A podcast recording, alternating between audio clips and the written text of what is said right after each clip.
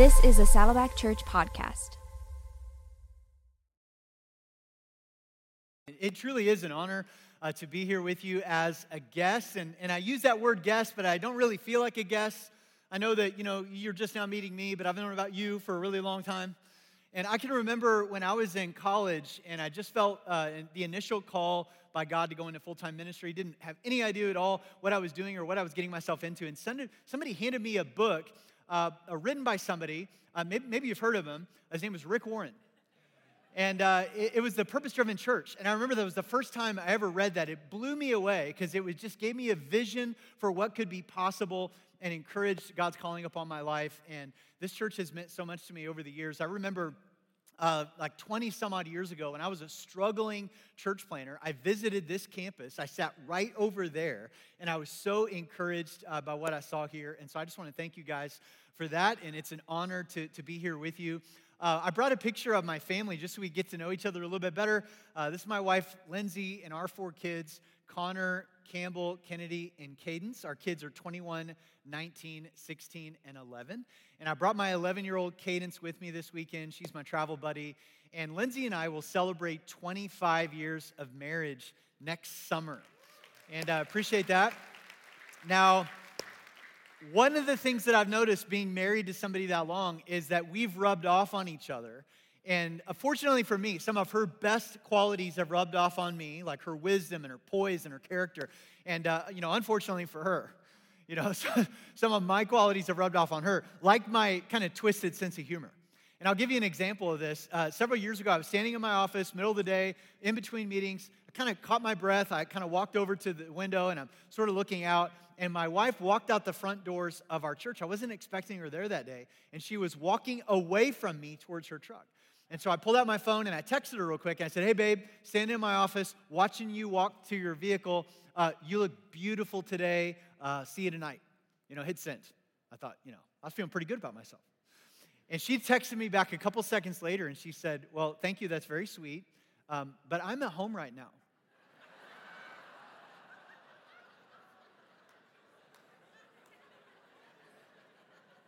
Who are you looking at? Have you ever had one of those moments when just everything slowed way down? And I'm panicking in the moment. Like, I don't know, like, I didn't know what to do next. Like, my inclination was to run back at the window and look again, but I was like, I can't do that. You know, and so I'm like, I'm, I'm, I'm just like in this moment of panic. And so she texted me back again, one word, gotcha. Man, she did, she did. And in that moment, there was only one word that I said in response to that. I was like, wow. Like, wow, like what just happened? Now, that word wow, W O W, is a word that we often use when we are struggling to try to uh, express something that we are seeing and experiencing that is amazing. So, like if you're looking at a beautiful sunset on the beach, you, you might say, just you know, if you go to your favorite restaurant and you take a bite of your favorite dessert, you may shake your head and go, man, wow. Uh, you're holding a, a, newborn for the first time and this, this beautiful child, you just might look at this amazing miracle and just go, wow. Now, what I want to do together in our time today, I know that you're wrapping up a series on worship called Worthy of It All. And Pastor Andy's done an amazing job walking through this. I've actually joined with you online from Indianapolis uh, through this whole series. And today, what I want to do as we wrap this up is I want to just simply present to you from the scriptures that worship is taking the wow that is already in our hearts and directing it towards the one who is worthy of it all. And when we say worthy of it all, what we mean by that is the one that is that can provide uh, this sort of uh, durability to our lives when we go through trials, difficulties, and tribulations. The reason why he is worthy of it all is that he strengthens the ground under our feet when we go through challenging times. So, to do this, I want to take you to a passage of scripture in Revelation chapter 4. If you have a Bible or a device with the Bible on it, Go ahead and meet me there in Revelation 4. Let me just give you a little bit of a picture as to what's going on here in this passage. There's a guy named John who has been exiled to the island of Patmos, and Jesus shows up to reveal some things to John. That's where we get the word revelation. Revelation, I know, is kind of a, you know, kind of a scary book to read, but really in its simplest form, it is a revealing, it's about two things. It's about Jesus and it's about worship. And it's a revealing of who Jesus is to John. Here's what John's doing. He is furiously writing down everything Jesus is revealing to him, and the things that he is seeing and experiencing are almost indescribable. John is trying to describe the indescribable. That's why Revelation sounds so foreign to our ears. It's written in an apocalyptic kind of literature. One of his favorite words, and we're going to see it in the passage today that we unpack, is the word like. He goes, I'm, I'm looking at something that Jesus is revealing to me, and it's like this. I don't know how to describe it. It's like that. And so pick it up with me in verse 1 of chapter 4. This experience of worship in the throne room of God. John writes, Then as I looked, I saw a door standing open in heaven, and the same voice I had heard before spoke to me, here's the word, like a trumpet blast. So here's what John is saying Jesus spoke, and it sounded like a trumpet blast. Question When Jesus speaks, does he speak trumpet? Like, does his voice sound like a trumpet? Well, I don't think so, because that would be sort of like, you know, inaudible, or, or you know, you wouldn't understand what he was saying. Here's what John is getting at. When Jesus speaks, it is distinct like a trumpet blast. In other words, when you hear a trumpet, you're not mistaking that trumpet sound for a snare drum. You know that's a trumpet. When Jesus speaks, you know that's his voice. And John goes on in verse 2 and he says, And instantly I was in the Spirit. This is this idea that as we gather together for a worship experience like this, that we might be in the Spirit because the Spirit is here, whether we recognize it, realize it, or not. And he says, And I saw a throne in heaven and someone sitting on it. That someone would be Jesus. Now, the, the imagery of a throne is largely lost on us, I think, as a culture, because as I look around, um, uh, i think I'm about the only one standing. There might be a couple of you, but most of you are sitting on a throne. Now, we don't necessarily call it that, but that's what it is. You walked into a room, you found a place to sit down, and that kind of gives you a, a sense of identity, a sense of security, a sense of place. But in the first century, people rarely sat on thrones. They either squatted or reclined. The thrones were only reserved for four kinds of people kings who ruled a nation, judges who rendered a verdict, warriors who conquered an enemy, and priests who mediate between God and men. Jesus is sitting on this throne. He is all four of those things. He is a king, a judge, a warrior, and a priest. And as he says in verse 3 the one sitting on the throne was as brilliant as gemstones, like jasper and carnelian. And the glow of an emerald circled his throne like a rainbow. So uh, get the image in your head. Jesus is sitting on this throne, and there's all this color coming out from the throne. Jasper is sort of like a clear stone. You could think uh, diamond. It represents the purity and holiness of God.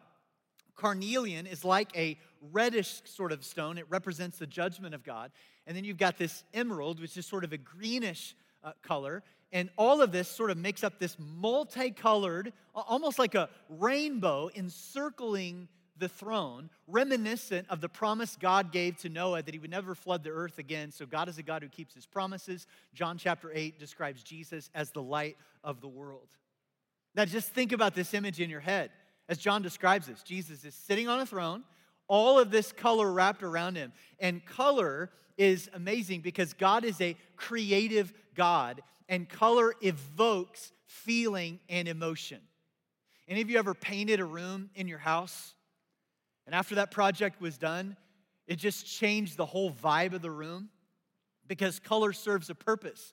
And here we see in the throne room of God during this worship experience that Jesus is revealing to John, he uses all of this color that's like hitting these gemstones and bouncing all around. You can almost think like, you know, disco ball. And that's part of the reason why, in a gathering like this, we'll use lights in the worship experience. Not because we're trying to copy rock concerts in culture, but because we're trying to emulate the throne room experience in Revelation 4. And in verse 4, it says 24 thrones surrounded him, and 24 elders sat on them. They were all clothed in white and had gold crowns on their heads. Now, who are these elders? These 24 elders. Well, my opinion, based on something Jesus said to Peter in Matthew 19, is that these elders represent the 12 tribes of Israel in the Old Testament and the 12 disciples in the New. And then in verse 5, it says, From the throne came flashes of lightning and the rumble of thunder. And then in verse 5, in front of the throne were seven torches with burning flames. This is the sevenfold Spirit of God. Sevenfold Spirit of God. In short, is this idea of the multifaceted way that the Holy Spirit wants to meet you in this place. It's the idea that the Holy Spirit's work in your life right now, even though we might be sitting in a crowd of people, is tailor made to you. Here's what that means is that you might have thought that showing up today was just sort of a chance thing, but it was not by chance. The Holy Spirit's been wooing you, He's been uh, pursuing you and orchestrating the events of your life just for this moment if you are alert enough to be aware of what He wants to say and how He wants to move in your life. The Holy Spirit knows what kind of a week you've had. The Holy Spirit knows what maybe nobody else knows you're going through. The Holy Spirit knows that maybe your marriage is hanging by a thread. He knows that you're going through financial strain or stress. He knows you almost didn't show up or tune in today. And if you are alert and aware to what it is the Holy Spirit wants to do, the work that He wants to do in your life, whether that is to challenge and convict you or encourage and comfort you, is tailor made. And then in verse 6, it says, In front of the throne was a shiny sea of glass, sparkling like crystal. The image that I get in my mind, you ever been to the lake real, real early in the morning before any boats or wave runners have been out and it's just calm like glass? So get this image in your mind, you get the throne, all the color, the 24 elders around Jesus, the sea of glass going out across the throne. What does that represent? Let me just give you three quick things. If you're jotting down some notes, you might write these down. This sea of glass around the throne represents, first of all, the fact that God is in control. And I don't know about you, as we just look at all of the world events that have been going on lately, I need to be reminded of the fact that in a world that seems out of control, God is in control. That he rules with his feet up. He is sovereign. He didn't, he didn't ever turn on the news and go, Whoa, didn't see that coming. He's always aware. God is in control. Now, the sea in the ancient world was dangerous and unpredictable. They didn't have sonar and radar, so if you put loved ones on a boat and you sent them out to sea, the chances were high you would never see them again. But here in the throne room of God, He has calmed the waters around the throne. Number two, God is approachable. In the ancient world, the sea is what separated people and nations. But here we see this sort of like translucent flooring and the idea that God has calmed the waters so all may approach his throne. Sort of reminiscent of something that we read in Hebrews 4, when the author of Hebrews says that we can approach, those of us in Christ can approach the throne of God's grace with confidence. I love that. We don't have to approach God's throne tentatively. We can approach with confidence. You know who can walk into my office anytime with confidence? Is my kids. Man, they don't need a reason to come in. They don't need to knock on the door. They don't need to apologize. They have full access to me. And God says, all are welcome here. The last thing is that, and this is going to sound a little strange, but I want you to go with me on this. God is all about the acoustics. So God is in control. God says all can come. And then God is all about the acoustics. What does calm water do? It amplifies sound. Sound bounces off of the waters. Uh, listen to David as he writes these words in Psalm 150. He says, Praise the Lord. Praise him with a blast of the ram's horn. Praise him with the lyre and harp. Praise him with the tambourine and dancing. Praise him with strings and flutes. Praise him with a clash of cymbals. Praise him with loud clanging cymbals. Question Is there anything in that list you can do quietly? Can you blast the ram's horn quietly? Can you clash the cymbals quietly? No, it's all kind of one volume. And this is within all of us. There's this thing in us that when we hear something that or experience something that's pleasing, we, we want to turn it up. Uh, how many of you, when you're in your car by yourself, driving down the road, beautiful day, your favorite song comes on the radio. What's your natural inclination? Yeah, you don't reach over and turn it down. You crank it up. And there, that's, that, that's, a, that's how God has sort of wired us up in this worship experience. Now, let me finish out the passage, the last two verses. Verse 10, it says, The 24 elders fall down and worship the one sitting on the throne, the one who lives forever and ever. And they lay their crowns before the throne and say, You are worthy, O Lord our God, to receive three things glory and honor and power. For you created all things, and they exist because you created what you pleased. What a powerful sentence, and what an amazing experience. This image right here of, of these 24 elders that are around Jesus, and they take off their crowns and they lay them before him and they fall down and they worship is such a powerful one because um, they could have begun to delude themselves into thinking that because they had the box suites in the throne room, you know, they're sitting courtside. They could have been tempted to think that they were more important than what they really were, but instead they take off their crowns, they lay them before Jesus. Here's what they were doing they were recognizing that this worship experience was not about them, it was all about Him because He is worthy of it all. Wow. Wow. Now, here's what I want to do in the remainder of our time is that that is John having revealed to him by Jesus this worship experience in the throne room of God. And I don't know how many times I have allowed my maybe my background or my the wiring of my personality to inform my worship experience rather than what God's word has to say about it. And just from my observation as a Christian and just my observation as a pastor, I think that many of us do this. Like when it comes to the worship gathering. Now, uh, please hear me. I know that uh, worship is more than just this gathering where we sing songs. Worship is a lifestyle, it happens outside these walls and by the way that we live our lives. But when we gather together, as we gather together and we sing some songs, oftentimes the way that we view this experience is more informed either by the church tradition or background that we had if you grew up in church, or our personality, styles, and preferences. And I'm not necessarily saying those things are wrong, they could actually be very right and good. But if it's more informed by those things rather than the Word of God, then it may not be accurate or helpful. So let me offer you a definition as well as just a few observations. And I know that Pastor Andy's given you a great definition of worship, and I'd like to contribute um, my own to that, just so you sort of have in your toolbox for reference later. Here it is, if you're taking notes. Worship, it just means to love, to show admiration or affection. That's what it is. Worship is a response to something that we value the most. It reveals what we already adore. And you were made to do this.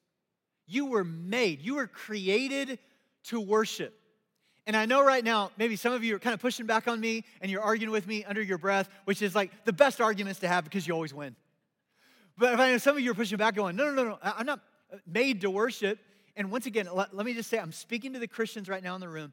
You, you were made to worship. And you go, no, I wasn't. I don't like to sing. And I actually didn't say anything at all about singing. You were made to love.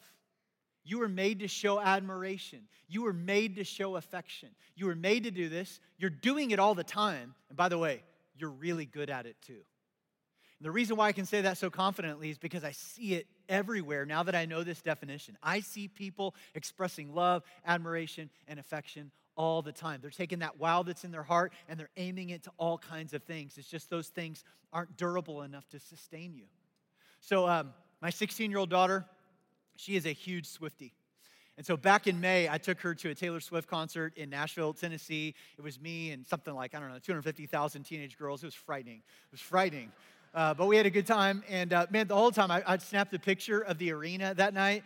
And guys, as I'm looking around, it was a worship experience. Now, we weren't in church and we weren't singing songs to God, but it was a worship experience. How can I say that? Because I saw a whole bunch of people showing some love, some affection, and some admiration. Get this, for nearly four hours straight.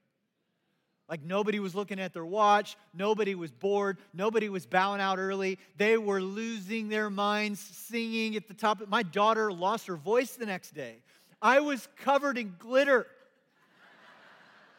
It was a worship experience. Now, uh, you know, maybe Taylor Swift isn't your thing, but I've been to ball games, whether that's an American football game or uh, baseball or whatever, and I've seen grown men, like grown, sophisticated men, lose their minds. Like just take off their shirts, paint their chests, you know, high five because somebody ran a ball into an end zone.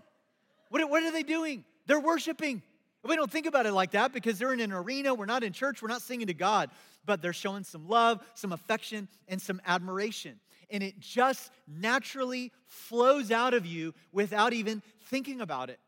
That when you clap, when you fist bump, when you sing out loud, when you cheer, you are worshiping. And oftentimes we may not make that connection, but that's exactly what you're doing. So here's the question it isn't whether you're going to worship, but what are you worshiping? And everyone has something in your life, everyone, where your money, your time, your passion, your energy, your thoughts, it just naturally flows towards those things that you love and have affection for. Man, if you watch an amazing series of shows on Netflix, I guarantee you, you're telling other people about it. You're showing it some love, some affection, some admiration. Man, you, you just think about your favorite dessert at your favorite restaurant. You're, you're going, oh man, you guys, you've got to try this. This is to die for. You go on an incredible vacation with some family or friends. You come back, you're telling everybody about it. What are you doing? You're worshiping. You're showing that thing some love and some affection and some admiration. And here's the deal none of that is bad. But if we're not careful, we can give our most authentic worship everywhere else except for the one who's worthy of it all. Well, how should we worship? What, what should the form be? You know, should it be uh, a little bit more contemplative and reserved? Should it be contemporary and more expressive? You know, should it be, you know, with instruments or no instruments, hand raising and clapping? Should, should, this is my favorite. Should it just be the groomsman pose? You know, where you just kind of stand there, you're just kind of like in the groomsman pose, sort, sort of unaffected, non expressive in that time. There's so many opinions and perspectives about this, not necessarily good or bad, right or wrong, but um, it's, it's been more informed by what we're comfortable with, our personalities or our backgrounds, rather than what God's word teaches. So, what does God's word teach about it? Well, do you know there are seven words in the Hebrew for worship and praise? Seven words. My favorite is found in Psalm 34, verse 1. It says this uh, I will extol the Lord at all times, his Tehillah will always be on my lips. And some of you just perked up. You're like, oh, I think I like that one. Tell me more about that one. I said Tehillah. But that's, that's a different one, all right? So, so, so that, that's, that's my favorite word for, for worship in the Hebrew is Tehillah. Uh, this is the most common. The most common one is the word halal. If it sounds familiar, it's because it's the root word for hallelujah. And it means this to shine, to make a show, to boast. I love this. To be clamorously foolish. When was the last time you were just clamorously foolish in public? To rave or to celebrate. Now, that sounds like more something you would experience more in a nightclub, a concert, or a, a, a, ball game of some kind than you would in the, in the church. But this is the most common description in the Hebrew for worship and praise and what that should look like towards God. Look at Psalm chapter 47, verses 1 through 2. David writes, Come, everyone. This is an all skate. Come, everyone. Clap your hands. Shout to God with joyful praise. Why? For the Lord Most High is awesome. And I just want you to know this that when you do that, you're not being weird, you're being obedient. In Psalm chapter 63, verse 4, it says, I will praise you as long as I live, lifting up my hands to you in prayer. And some of you may be thinking, that makes me so uncomfortable. This whole idea of like being expressive and clapping and raising my hands is really, really uncomfortable. I want you to know a couple things. That this posture right here uh, says two things. Number one, it says, I, I surrender, I'm letting go. God, I'm coming empty handed before you. Second thing this posture reminds me of I've raised four kids. I taught all four of them, or I watched all four of them take their first steps, this was the posture that they had when they were learning to walk. and it was wobbly, and sometimes they fell, and it, but they were looking at me and they were holding up their hands towards me. Do you know the most common analogy in the scriptures for your growth as a Christ follower is a walk? And some of us kind of stumble around and we're not very sturdy, but we're holding up our hands, especially when we're, we don't have confidence in our walk towards our Heavenly Father. And some of you may be like, you know, that just makes me really uncomfortable because I'm not a very expressive person. Have you ever, um, you, you, know, you don't need to, you know, admit this out loud, but have you ever like looked around the room and just judged other people's worship? Yeah, me neither. Right? Me neither. Right? Speaking hypothetically, but you ever looked around and you're like, you know, man, that person that's like so expressive and raising their hands. If you ever just in, inside, you're just like, man, I just kind of feel like they're showboating. I just kind of feel like they're drawing all this kind of attention to them. And, and I don't really need to do all that. Have you ever said this? Um, because uh, God already knows my heart. And I would agree with that. I don't think what you're saying is inaccurate. God does know your heart. There's just two things I would just ask you to consider. The first is this be consistent. And the second thing is reconsider what being expressive says to the other person. Here's what I mean be consistent. Uh, so if you, I'm speaking to Christians, right? So if you come into the gathering and uh, you know you're just kind of like, I'm kind of uncomfortable being uh, expressive, and you just kind of do the groomsman pose, you know, the whole time, and you're just kind of standing here, kind of somewhat stoic and reserved. Uh, but then you and I go to a ball game later that afternoon, and when your team scores a touchdown, you lose your mind. I'm gonna like just ask some questions, all right, about consistency. Like, now, if you go to the ball game and they score a touchdown, they win the game, and you're just standing there like this, I'd be like, sweet, we're good to go. All right, you're being consistent. All right, you're being consistent. Uh, here's the here's the second thing: is never underestimate being what being expressive does to the relationship. Here's what I mean.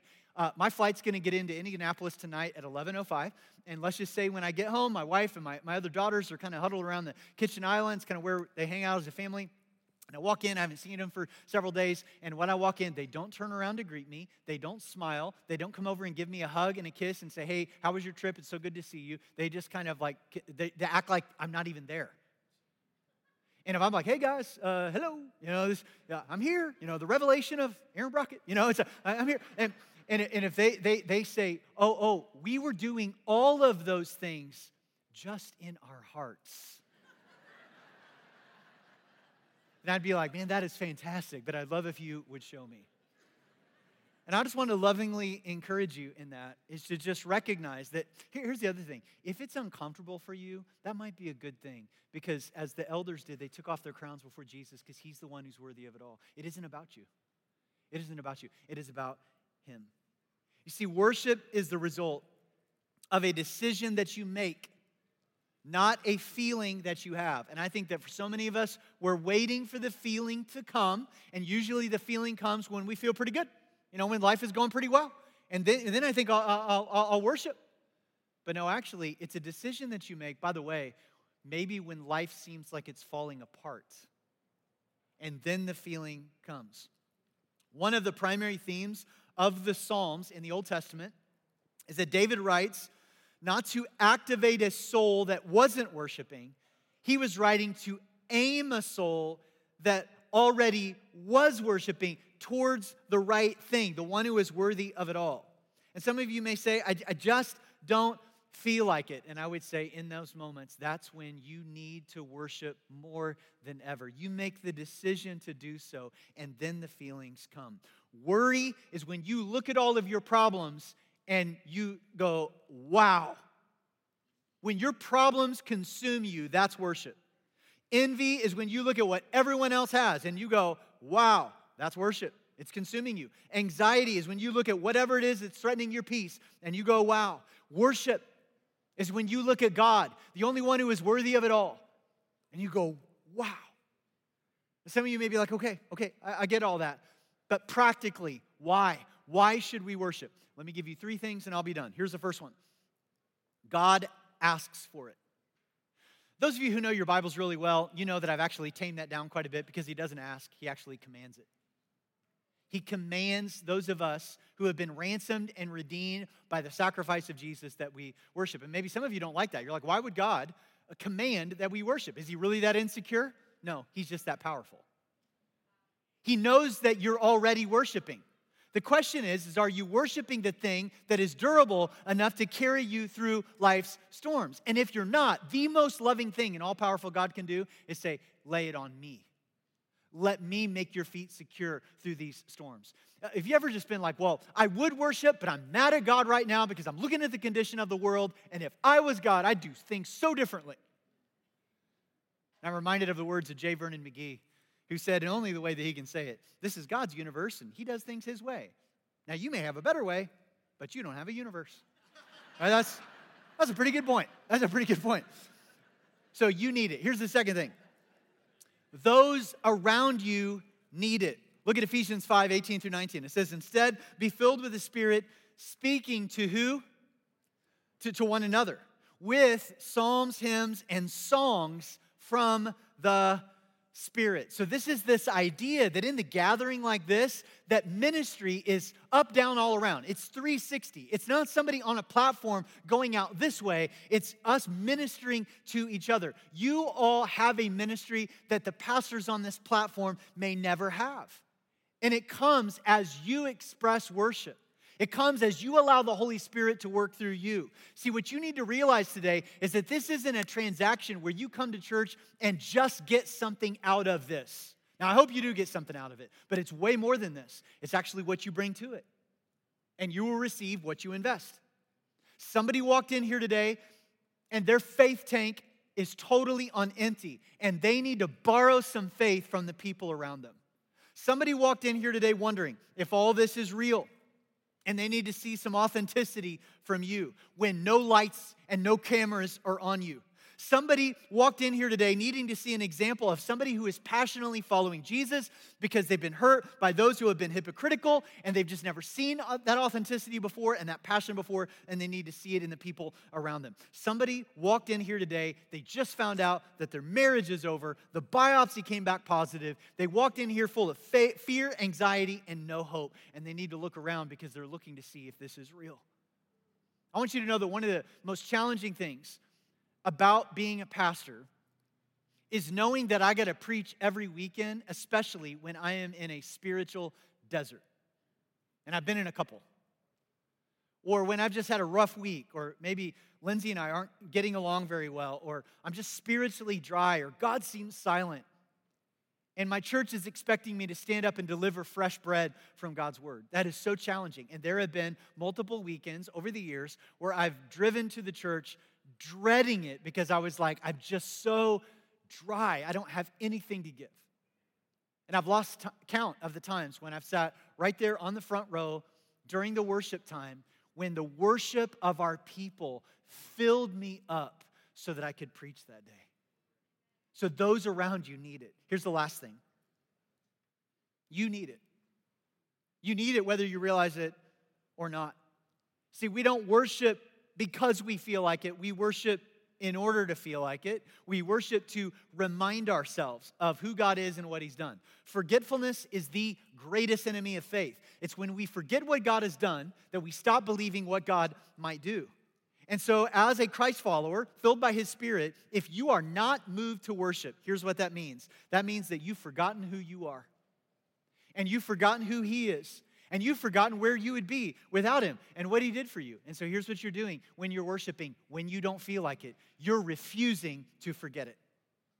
If you come in here and maybe this is all kind of new to you, and you kind of look around, and you're like, man, what's all the singing and the clapping and the hand raising about? What, what is that? Well, they are just remembering who God is, what He's done, who they used to be, now who they are in Jesus. They're refusing to forget it. What you may not know about that man standing behind you singing really loud and off key, by the way, is that he used to be in prison and now he's been set free. He's got a new lease on life. He's refusing to forget it. What you may not know about that woman who keeps both hands up in the air the entire song set with her eyes closed, she's not showboating. She's not trying to draw attention to herself. You need to realize that she struggled with an eating disorder. God set her free and totally healed her. She's refusing to forget it. What you may not know about that guy that claps through the whole service and says amen during the sermon in all the wrong places is that last year his wife walked out on him, but this year they walked in hand in hand. It was a miracle. He refuses to forget it. What you may not know about that teenage girl who actually steps out into the aisle, drops to her knees, and bows down during the worship experiences that she used to self harm, and God totally healed her and gave her a new hope and a new purpose. She refuses to forget it.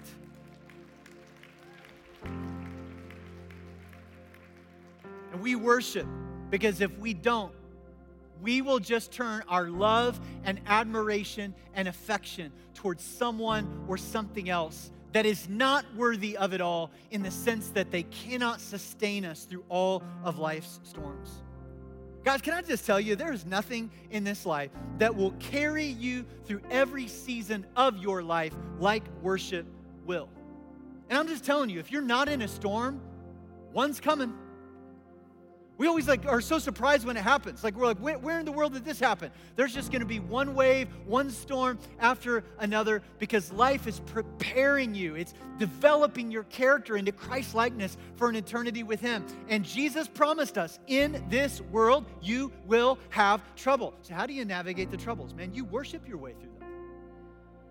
Like if you if you're here, I just try this uh, uh, as just a an example. Like the next time you have just a really really crummy day uh, get really mad about it or complain about it, or make the decision to just go, you know what, I'm just going to be really grateful and joyful today. I'm just going to worship my way through this. At the end of the day, write down how you feel.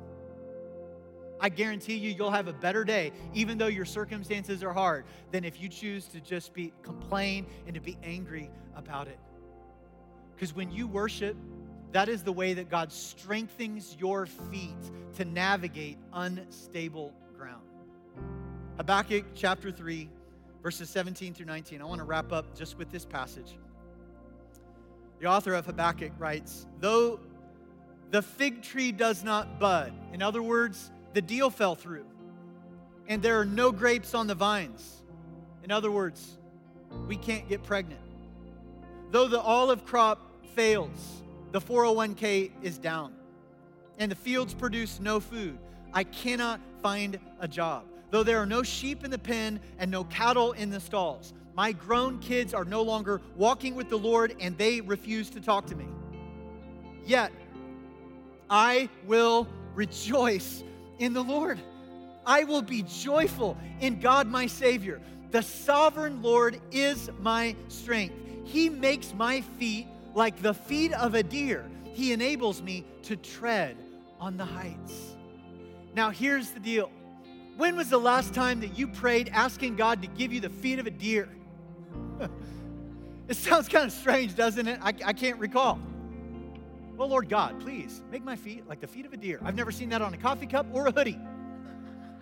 What is that all about? Well, have you ever seen those nature shows where a mountain goat is way up on this like peak, this uneven peak, and it just almost looks like he's attached there by Velcro? Because he's got these like strength in his hind legs to scale these treacherous heights. That's what that passage is talking about. Have you ever noticed that in the scriptures, the people who worship the most passionately are the ones who had just lost everything? Job comes to mind. And I think that for many of us, we think, you know what? When life settles down and I actually get the thing that I desired to have, whether that's a relationship or a raise or the house or whatever it may be, then I'll praise God. But actually, he goes, No, I want you to worship your way through this storm. And as you do so, it'll strengthen your feet for the treacherous heights. So maybe let's start practicing as we come together to turn our attention towards the one who is worthy of it all. Father, we come to you today, and I want to go first and just asking for forgiveness. When I take the wow that is already in my heart and I aim it towards people, places, and things that are not worthy of it, in the sense that it's, they are not durable enough to sustain me through some of life's treacherous storms. Father, I pray that the work of your Holy Spirit would be tailor made, that we would not move too quickly past this moment right here. I know that we've got busy days, we've got things we've got to go do, but we're not doing them yet. We want to stay in this moment just a little longer, and we want to ask your Holy Spirit to meet us right in this space and place right now. God, I pray that you would grab a hold of the attention of that person who's been sleepwalking through life, just on autopilot. They've been deaf to your voice. God, I pray you'd awaken them. I pray that you would alert them, you'd get their attention. God, I pray for that person that maybe realizes today that they've been giving their best worship, maybe to a, a spouse or to a career or to a hobby or to some sort of financial goals. And those things aren't bad in and of themselves, but it crushed the relationship, it crushed the career, it crushed their expectations because those things are not worthy of it all. We laid a weight on that that they were not designed to carry instead of laying it on you. So, God, we want to direct our attention to you today because you are the one who is worthy of it all. And as we do so, God, I pray that you would radically transform lives today by the power of your presence. And we ask this in Jesus' name. And everyone said, Amen. Thank you for listening to this weekend message from Saddleback Church. If you like this, please consider leaving a rating or review for this podcast. The Saddleback Church Weekend Message Podcast is a part of the Saddleback family of podcasts. Visit saddleback.com slash podcasts or search for Saddleback Church in your favorite podcasting app to see more great podcasts from Saddleback. For more weekend message resources, visit saddleback.com slash message resources.